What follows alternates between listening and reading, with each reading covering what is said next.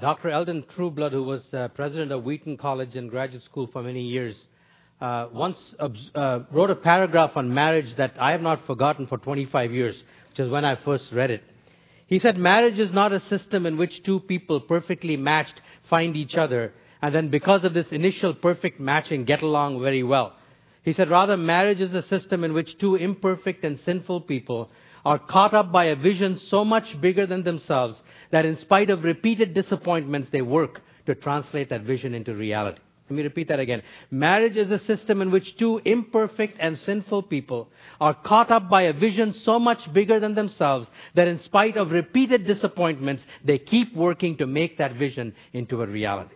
And we have been in this journey of understanding God's blueprint, building of what that vision for marriage looks like by looking at the very first marriage, which happened to be the very first couple that God created. And here's what we've learned so far. We learned that it is set in the context of mission, that God's, that husbands and wives are God's vice regents to rule and subdue creation for the benefit of humanity and for the glory of God. We learned that this requires a commitment of permanence that marriage is not a contract that we can back out of, but a covenant set in terms of loyalty. Uh, this covenant was sealed by the sexual union, which is also a metaphor of a much broader intimacy between two people, spiritual, emotional, and intellectual, so that we can complete one another and grow in our understanding as God's vice regents. And finally, we learned that it is set in the context of the pursuit of holiness and intimacy with God. Last week we learned that even man's sinful uh, assertion of autonomy from God did not change God's plan for uh, God, for his blueprint. We realize that he continues to drive us to himself by uniquely designing marriage amongst, uh, like no other relationship, uh, as an invasion of our privacy, revealing our lovelessness, and as a result, calling us to change and grow at the very core of our beings. That's as far as we got last week. Today's message is entitled Building According to the Blueprint. But as I put this message together, I realized that we're still not in the tools part of it, okay? That you're going to continue to get in the marriage course and others, uh, marriage enrichment seminars and books that you can read. Because this, this thing that I want to focus on today, this very first ingredient, if you will, or dimension of building according to this blueprint, also happens to be part of the blueprint itself. The Apostle Paul and for those of you who may not know the background, he was the probably the greatest early champion of the Christian faith, preaching all over Asia Minor, which is modern day Turkey today. And he wrote a letter, a circular letter to small groups of Christians scattered all over that place. And in a city of Ephesus, which is modern day Izmir, he wrote these words for this verse that we should know by now if you've been listening to the last two sermons. For this reason, a man will leave his father and mother and be united to his wife, and the two will become one flesh. And we have built our blueprint from this verse. And then all of a sudden, he says this This is a profound mystery, but I'm talking about Christ and the church. Now, when the we hear the word mystery, we almost think in terms of the modern day detective novels, you know, where clever detectives amass all the clues and eventually find out who done it, you know. But when the Bible uses the word mystery, that's not what it means at all. When the Bible speaks about mystery, it speaks about some truth or some aspect of life that no matter how many detectives you put on the job, no matter how brilliant they are, and no matter how long they analyze it, they would never be able to break through to it. It is truth that has to be revealed by God to us. And specifically, he says, this, these verses of scripture that describe that first marriage in Genesis chapter 2, 24, he said they're actually a mystery. What is that mystery? He said, marriage is actually a reflection of the union between Christ and his church. It is a mystery because by looking at verse 31, we would never have made the jump to verse 32 by ourselves.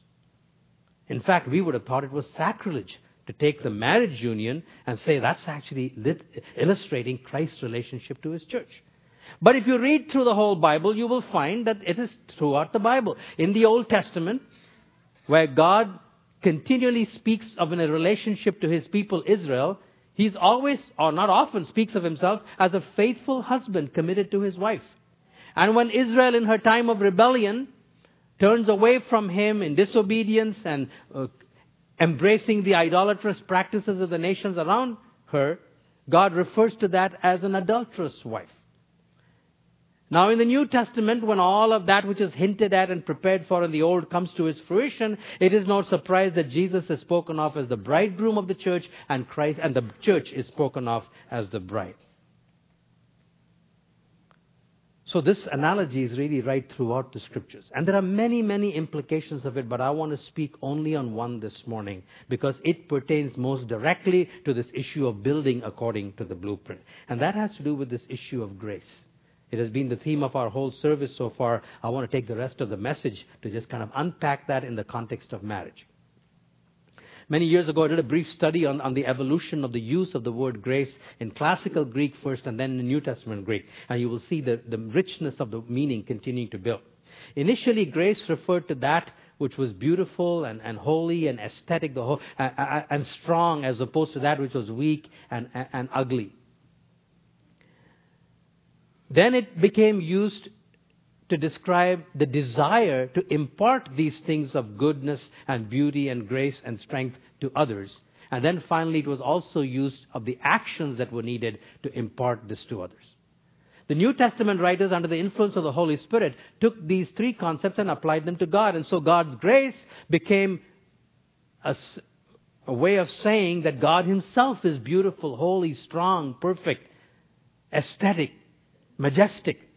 And God has this desire to communicate all that He is to His people, and He acted in order to be able to do that. All of that was captured in the word grace. So keep that in your mind, and let's come at grace from a different angle now. Let's look at grace by contrasting it with two other terms, justice and mercy. Justice is giving somebody what we deserve. If your teenage son gets a speeding ticket within a month of learning to drive, Justice would mean you might have to implement whatever action you said you would implement if he did this. You might withdraw privileges for a month or for a six month. That's justice. Mercy withholds justice. Mercy simply says to that teenage son in that context, it's okay, you can continue driving, be careful. That's mercy. Now, grace Grace goes one step further. Justice gives them what they deserve. Mercy withholds what they deserve. Grace gives them what they do not deserve. And that, in that analogy, would be like saying to that son a month later, You're going out on a special day today. You can drive my Mercedes. Justice withholds, justice gives them what they deserve. Mercy withholds what they deserve. Grace gives them what they would never have deserved. Now you put these two meanings together and you see the fullness of God's grace. God's grace is everything that God is in Himself that is beautiful and holy and strong and majestic. It is His desire to impart that to His people. It is His actions that He had to take in order to impart that, and He does it all to people who do not deserve it. That's the grace of God. And the supreme manifestation or demonstration of that grace, the Bible tells us, is in the coming of Jesus Christ into this world and his death on the cross. Because when Jesus died on the cross, all of the demands of God's justice were completely and totally satisfied. You see, God cannot just set aside his justice. He has to have a basis to withhold justice while still being just. And that's what Jesus' death on the cross did. It allowed God to exact the punishment that human rebellion required.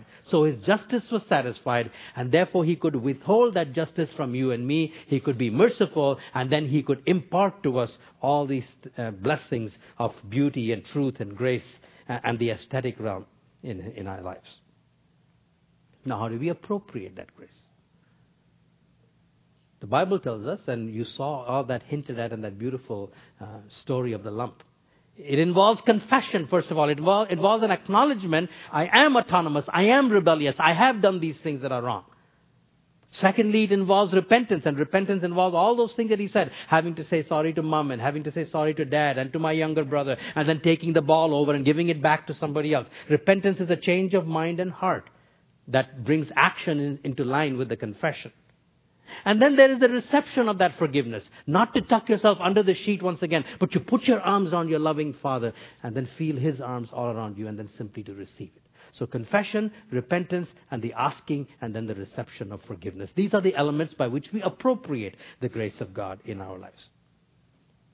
This is how Jesus loved His bride this is how he created his bride. This is how he sustains his bride. Because she not only initially responds like this, but continually our relationship with Jesus involves this kind of confession, repentance, asking for forgiveness, and receiving it and rebuilding that relationship with him.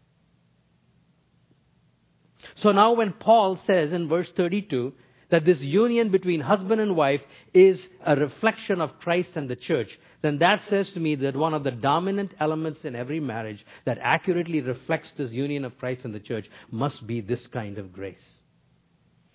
This grace that withholds justice in mercy. And this grace that gives what the other spouse does not deserve in that situation. And communicates that which is beautiful, that which is good, that which is strong, that which is aesthetic. As opposed to that which crushes and minimizes. And as we learned last week, there'll be plenty of opportunities in a marriage to be gracious. Precisely because marriage has been designed by God to invade our privacy and to reveal our bankruptcy and our lovelessness. Precisely because we are two little small g gods in marriage. Precisely because there are opportunities for reaction for control and manipulation. And you'll hear because when one spouse responds in any of those inappropriate ways, there's an immediate opportunity for this other spouse to not respond with justice, but to respond in mercy and in grace. And when they do, then the first spouse it is his or her privilege at that time to do exactly what that little boy did to confess what they did was wrong. The repentance, which is the change of mind that says, I'll make whatever restitution is necessary, and then ask for the forgiveness, and then happily receive it and begin a relationship that is intimate again. So, marriage is to be a continual demonstration of confession, repentance, and the asking and the receiving and the reuniting of two people. So that, that, that's the heart of what I want to talk about. That's the first element of building the blueprint. Now, how do we do it? Where does the power come from for this?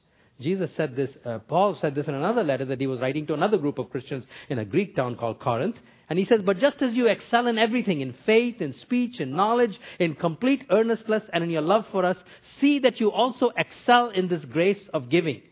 For you know the grace of our Lord Jesus Christ, that though he was rich, yet for your sake he became poor, so that you through his poverty might become rich. Now, Paul here is talking about the grace of giving money. He's uh, taking a collection from the Gentile churches for the poor church in Jerusalem that has been struck by famine and in need and is in a lot of hardship. But, but it applies to giving anything. Giving this kind of withholding justice, giving mercy, giving grace, that itself comes from Jesus himself. Now, how does this work out, though? It's one thing to say it is the grace of God flowing within us and then flows this way. But, but how do we get there? And I want to take a few moments to just spell this out in, in, in, in the kind of detailed implications that we don't normally think about. See, our normal tendency in any relationships, and especially in marriage, is to compare and when, we, when there are shortcomings that we become aware of, is to compare and contrast ourselves with the shortcomings of our spouse and make ourselves feel better because we think we're not as bad as they are. But what if we were to pause to think in terms not of their short, our spouse's shortcoming to us, but the gap that really existed between us and God when this grace flowed out to us? Here's an illustration that is inadequate, but we'll get the point. Imagine one of you is a mountain climber, you know, and you climb to the top of Mount Everest. And the other one who doesn't do any such activities like that is still in base camp at the bottom, waiting for you to come back. When you reach the summit, you are five miles above, which is a pretty massive distance between the two of you. But if your goal was to touch the stars, it doesn't make any difference, does it? The, the nearest star in our system is 93 million miles away. Now, how much of an advantage is it to be 10 miles above your wife, or 5 miles, if you've got to touch something that is 93 million miles away? It's practically zero. And if in fact that distance is infinite, our basic mathematics will tell you that the difference is in fact zero. Both of you are equally far away. Well, that's what the Bible says we are in our natural condition because God is infinitely holy. And if God is infinitely holy, our infinitely holy. And if God is infinitely holy, our transgressions have made, if you will, an infinite separation between us and Him. And so all differences between you and your spouse when it comes to falling short are, pract- are zero when it comes to God. And yet it was this infinite gap that God's grace bridged. All I'm asking is, if we could train ourselves to think about that infinite gap between us and God, might it not help to make the gap between us and our spouses just come into a perspective a little bit more? This is where the issue of anger enters in. Anger destroys a lot, a lot of marriages, probably far more than infidelity does. And this anger can be explosive or it can be simmering under the surface for decades. Now, the Bible tells us there's a dimension of God's holiness that is described as wrath or anger against our sin. But it's not like our anger. You and I are angry when our goals are blocked in some way, whether it's a person or a circumstance or a traffic jam on the highway. We get angry when our goals are blocked. But God has goals that nobody can block. Uh, we get angry because people, are, people diminish us by certain ways or refuse to give us the credit that we think we need. But God is not diminished when we refuse to give Him credit. God is not augmented when we give Him the credit. Therefore, God cannot be angry in the way you and I are angry. What then does the Bible mean when it says He is angry or the, the wrath of God? It is a way of describing the inevitable consequences when perfect holiness meets imperfection or sin. And if I can illustrate it, one that helped me the most, it's like taking a cold water droplet and dropping it on a hot steel plate. What would happen to that cold water droplet? It disintegrates in a moment, turns into steam, and gone. Now, nobody in their right mind describing that event would say the hot plate was angry with the cold water droplet. Anger had nothing to do with it. Given the nature of hot steel and given the nature of cold water droplets, you put the two of them in intimate contact, only one thing can happen disintegration. That comes a lot closer to what the Bible means when it talks about the wrath of God. Here's the amazing thing, folks. Jesus' death on the cross was sufficient to quench that infinite anger. Because the Bible tells us that when Christ died on the cross, all of that holy anger and indignation of a righteous God against you and me was poured out on Jesus. That's why he cried out, My God, my God, why have you forsaken me? It was not the pain of the nails that held him to the cross. Other men were crucified, two on either side of him. Hundreds of people were crucified in Rome. There was nothing unique about the physical pain of Jesus' crucifixion. Yet that's what we usually focus on. The pain was this heart wrenching pain of separation from a holy Father that he loved with infinite love. But here's the question if the grace of God in Christ is able to quench infinite anger, is it not possible that it can quench the anger that we feel in our marriages? I mean, one, it is actually, it would be a no brainer for that grace to swallow up our anger when it is sufficient to swallow up the infinite anger of God. Let me spell it out even more. Sometimes in our marriages, when it comes to this grace giving, we say, My spouse doesn't deserve it. What are you really saying when you say he or she doesn't deserve my forgiveness? I want you to think of something that Jesus said. Jesus said, If you will not forgive men their trespasses, neither will your Father in heaven forgive you your sins. Now, at first reading, that sounds not like grace, but works.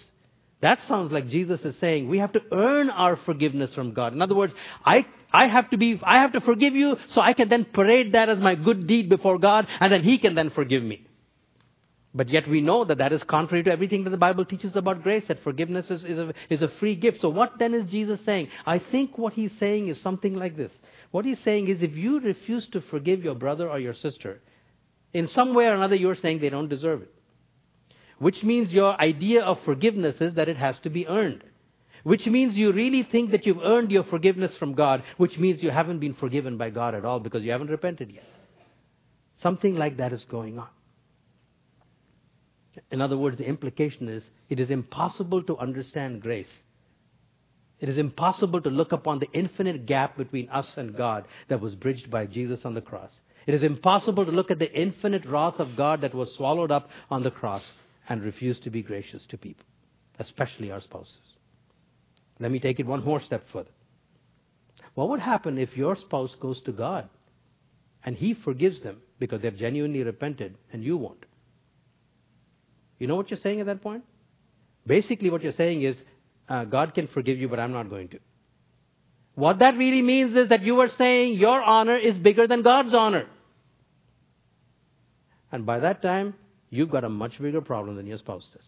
You've got the extreme form of arrogance and pride that will actually set yourself up above God and say, He can forgive my spouse's sin, but I'm not going to. Just think about it. It is this kind of rigorous argument from the cross that will eventually give us a hope of changing the way in which we think about our spouse's offenses against us, big or small. All the tools that we will get in the marriage course, all the tools that you will get in the books, none of them will work without this advanced commitment to forgiveness. This has got to be settled. This approach through grace has got to be a, a, a given a foundational uh, element of building according to the blueprint. Now, don't get me wrong. I'm not saying this is easy. It might, depending on the level of conflict, depending on how long the anger has been simmering, it might take days and weeks and months, and you'll hear about that in a while, to break through to this kind of understanding of what this grace was like. It might take months, years to settle this relationship. It might take many difficult conversations with your spouse before this whole issue of confession, repentance, and asking and the giving of grace uh, will happen. Sometimes those conversations wind you up all over again. And you've got to go all the way back to God one more time. So there may be a cyclical, iterative process involved. But both people, if they are thinking this way, have already settled one thing. We're going to get there. We will eventually get to the point where we will be one again in soul and in spirit and in body.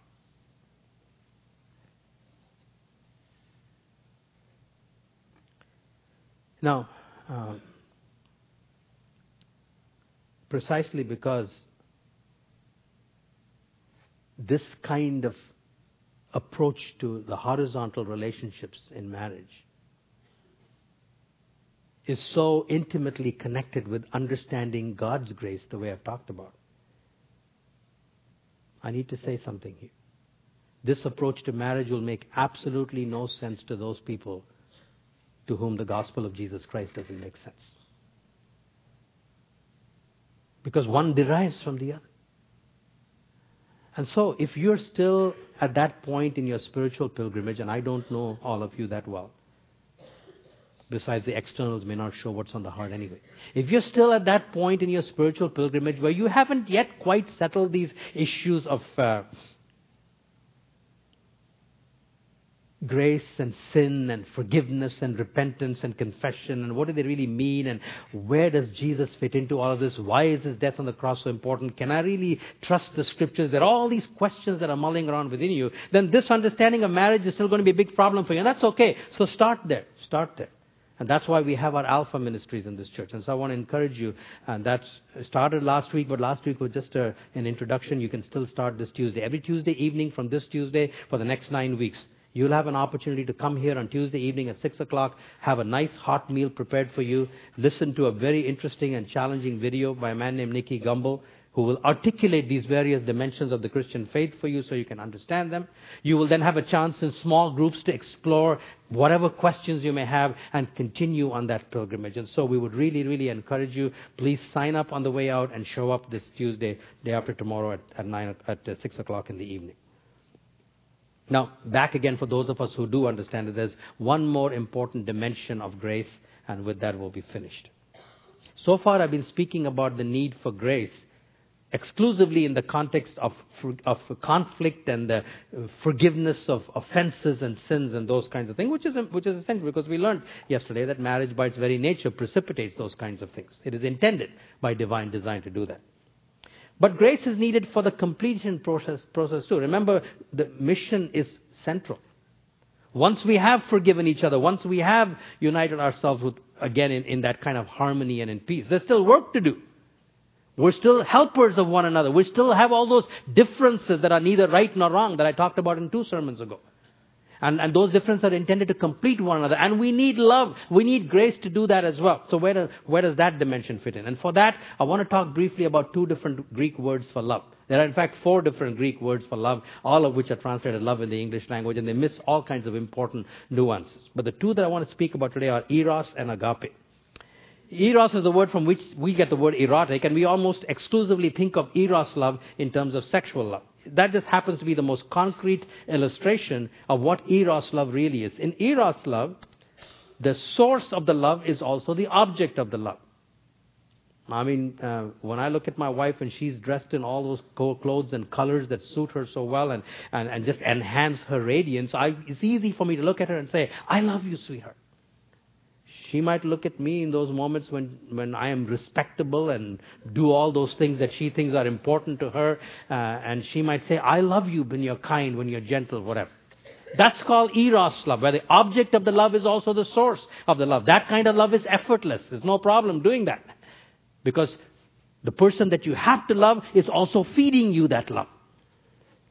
And it's good, it's important. We need to appreciate one another for the good things. We lose sight of them after a little while.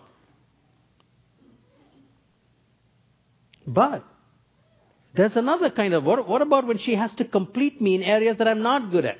It's highly unlikely that my wife will, on too many occasions, find herself saying, in the Eros kind of love, honey, I love you because you're so compassionate. I'm not, she is. What does it mean for her then to love me in those times when I'm not compassionate and I need to become more compassionate? It will mean that she will need to continue to model that compassion, not just to others, but to me as well. She will then need to approach me in those times when I could have been more compassionate and withhold justice and criticism, instead be merciful to me in my weakness, and then perhaps paint a picture of what kind of a person I could become by providing me an alternative way in which I could have spoken or written or behaved or what have you. That's agape love. Because in agape love, the source of the love is not the object of the love. My lack of compassion was not inspiring this loving act towards me. That had to come from somewhere else. For as she draws upon the love of God in her, that's how God treats us. Not only does He forgive us our sins, that's how He continues to move us on in growth and in completion by gracious giving of that which we could never have. God, God is the source of a completing love. There was nothing in us that called forth the love of God. The Bible tells us while you were yet sinners, running away from God, even spitting on his face, he came after us. He pursued us as a hound of heaven, in C.S. Lewis's magnificent phrase. And he pursued us. He awakened us to himself. He drew us to ourselves. It is that kind of pursuing love that the Holy Spirit of God can pour into our hearts so that we then can become loving in this way to complete the other person. Eros and agape are both very critical components. One is easy. Eros love is easy and effortless. Agape love, we need to go to God, who is the source of it. In these two dimensions, therefore, grace is absolutely indispensable to building according to the blueprint. Grace to forgive, grace to give and to receive forgiveness, and grace to complete one another. And Hebrews chapter 4, verses 15 to 16 puts it this way This high priest of ours, Jesus, understands our weaknesses for he faced all of the same testings we do, yet he did not sin.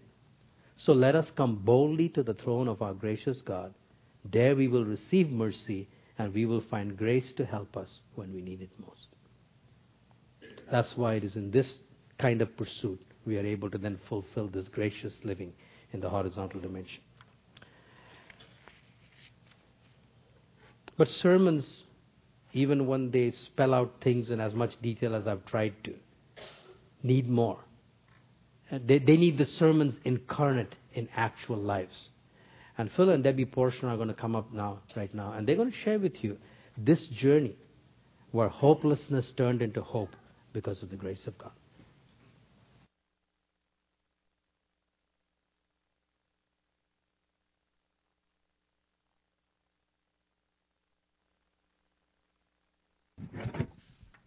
Good morning. About eight or nine years ago, I was uh, so discontented with my marriage, my kids, my job, and my life. It was depressing. And at this point, I observed and declared to myself that the marriage was emotionally dead. There was no tangible sense of hope that we would ever be close again. The feeling of deep despair was overwhelmingly oppressive. It really felt like a death had occurred. What would the future hold for me after this shattered dream? All I knew was there was a lot of pain, and I wanted out of that pain. and I wanted to get on with my life, and I thought the way to do that was with a divorce. It would have made it easier if Debbie just left. But then, as I found out later, she said it would have been easier if I'd left. But it was the covenant agreement that we made on our wedding day that kept us in the same house. I realized that if I had broken my covenant with God through those vows that I might as well break my relationship with God. I wouldn't be able to face Him and continue a relationship with Him if I left under these circumstances. Yet I really didn't see any solution from my perspective, so I felt trapped. The covenant didn't make a better marriage, but it kept us in the same house. And it prevented me from leaving this marriage and allowing God to do a work in me. Well, I spent the next little while really angry with God for my state of affairs, how He had let me down with my marriage and my kids. I argued that I had done my part, He hadn't done His. And I realized after a while I could dialogue with God like this and, and not get hurt, that He could handle my anger. I could only imagine God responding, It's about time you started getting real with me. I was moving away from the artificial relationship that I had practiced with Him for decades and was moving into a more personal relationship. I always believed that He existed. I just didn't believe that with everything else going on in the world and the universe on His plate, that He could have a personal relationship with me as close as a close friend. I didn't have that kind of relationship with him.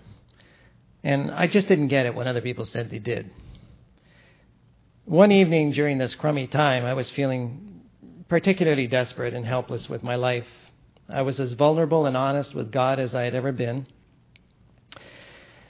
And in that moment, God blessed me with a gift of His presence in a way that I had never experienced before.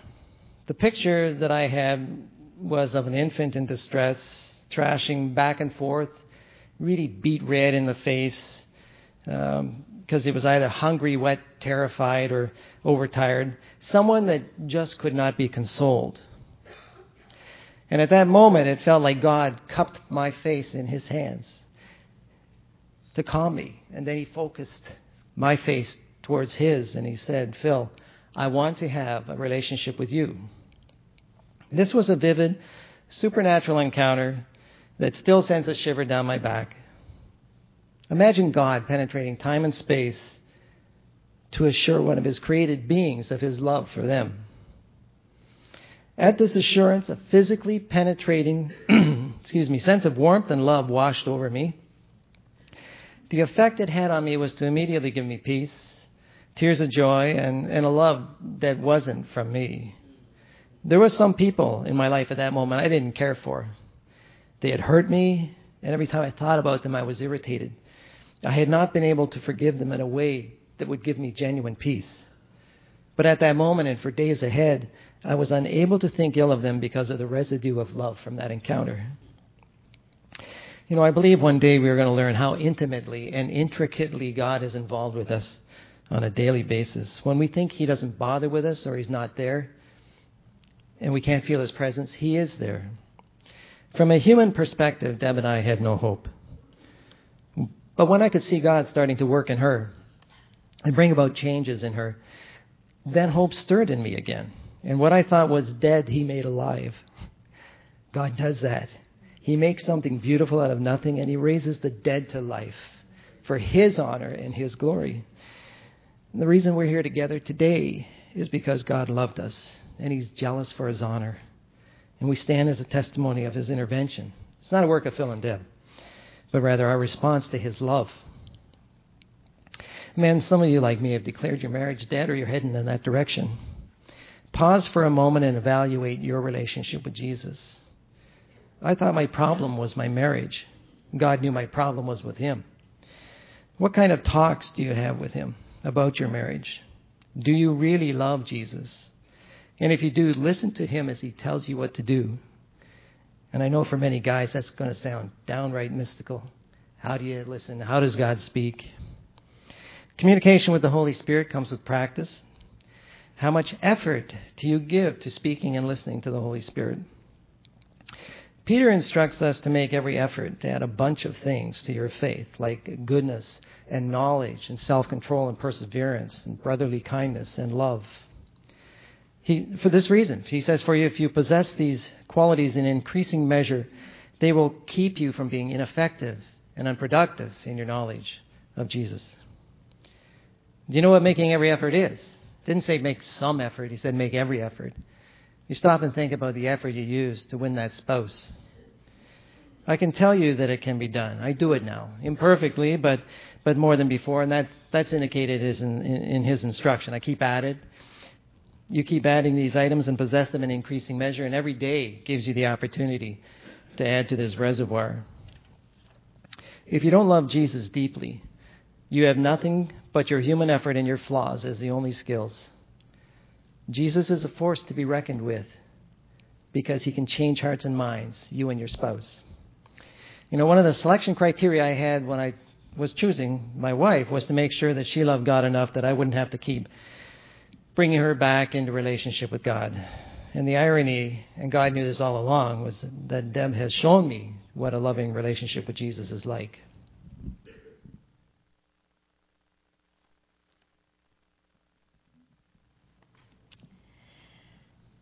My hope is based on the work of two very important people in my life Jesus Christ and the Holy Spirit.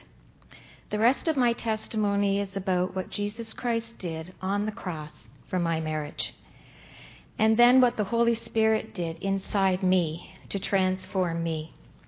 And my hope today is that you'll find that same hope. Eight years ago, my marriage was going downhill, and I had to reach out and save it.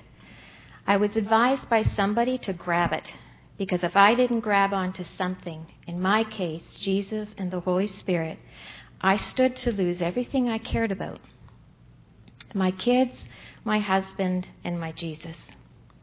The Jesus I thought I knew eight years ago is not the same Jesus I know and love today. The Jesus I want to talk about today is the Jesus who wants to give you hope.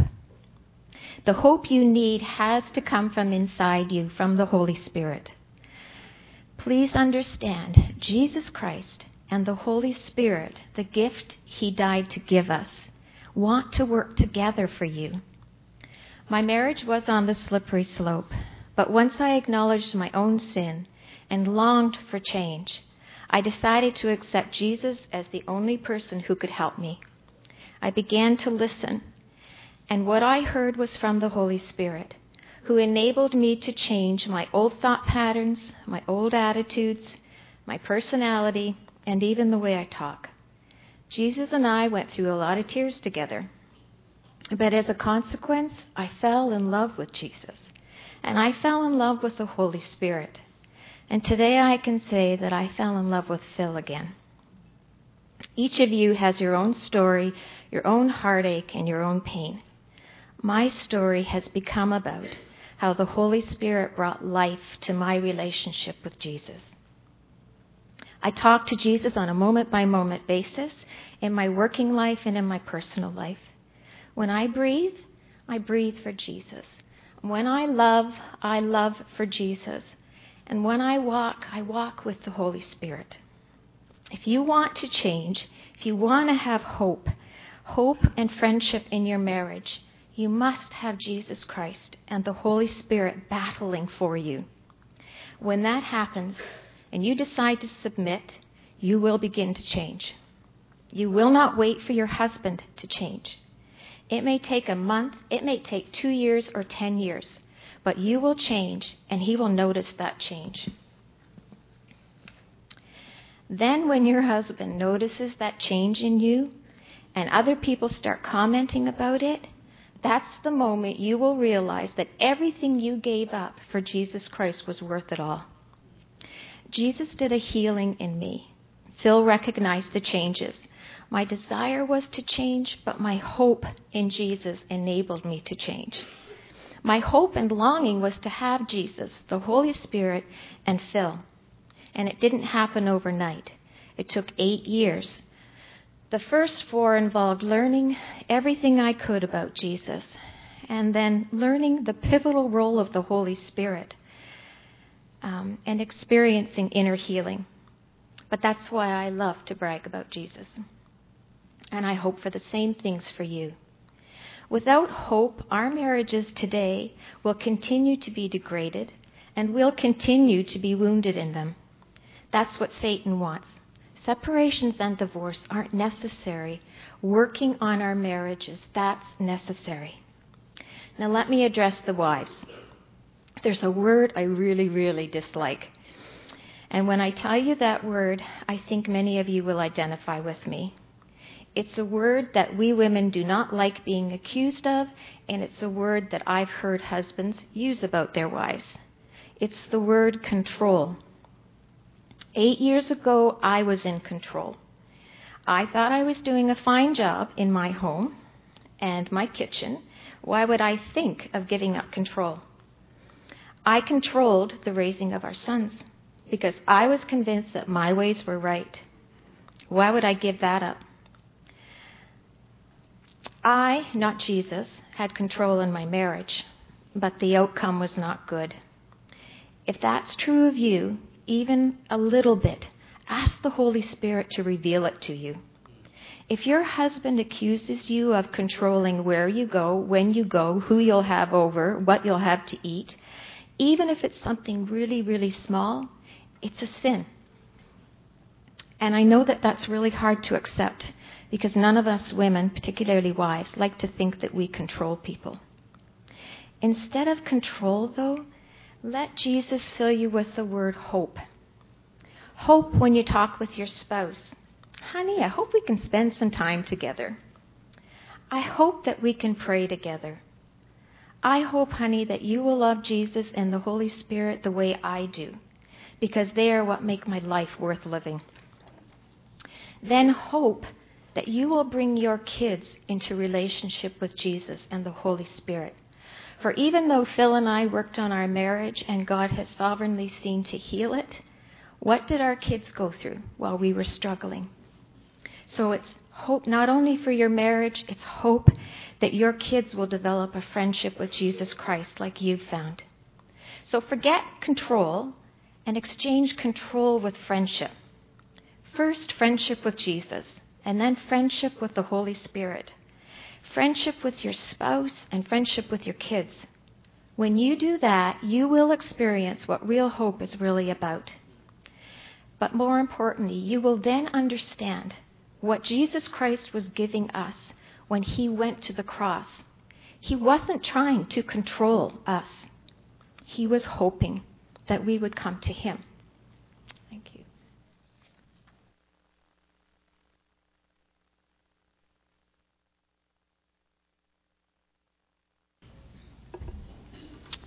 We have kept the pastoral prayer deliberately at this point in the service because we want to pray now for that grace. And as I pray, I would just encourage you, no matter where you happen to be uh, in this spectrum, where you are in your marriage, to, to reach out for that grace because He's here. And I want to specifically say a word to some of you who who wished you had known all this earlier. You you have a you have a broken marriage in your background. You know what? That hasn't disqualified you from the grace of God. You don't need to hide like a lump underneath the uh, bed sheet as if you were damaged goods. If you will respond in repentance, if you will go to Jesus, that grace is sufficient to take care of that as well. And to bring complete newness so that you begin all over again where you are. And if, if you're in that situation, there's hope for you as well. But that hope is found in Jesus. So I'm just going to take a few moments to pray for us. And just simply use my words as a vehicle. And by the way, afterwards, if you want to be prayed for personally, well, Deb and um, um, Phil will be in our new prayer room, which is over that way on the other side of the green room. And Frank Buchanan, one of our elders, will be there as well. If you as couples want to go and be prayed for, they are available to do that for you privately and quietly as well. But I would just encourage you to, to reach out in that prayer. we also just want to remind you at this time of a couple of other uh, family situations that need prayer.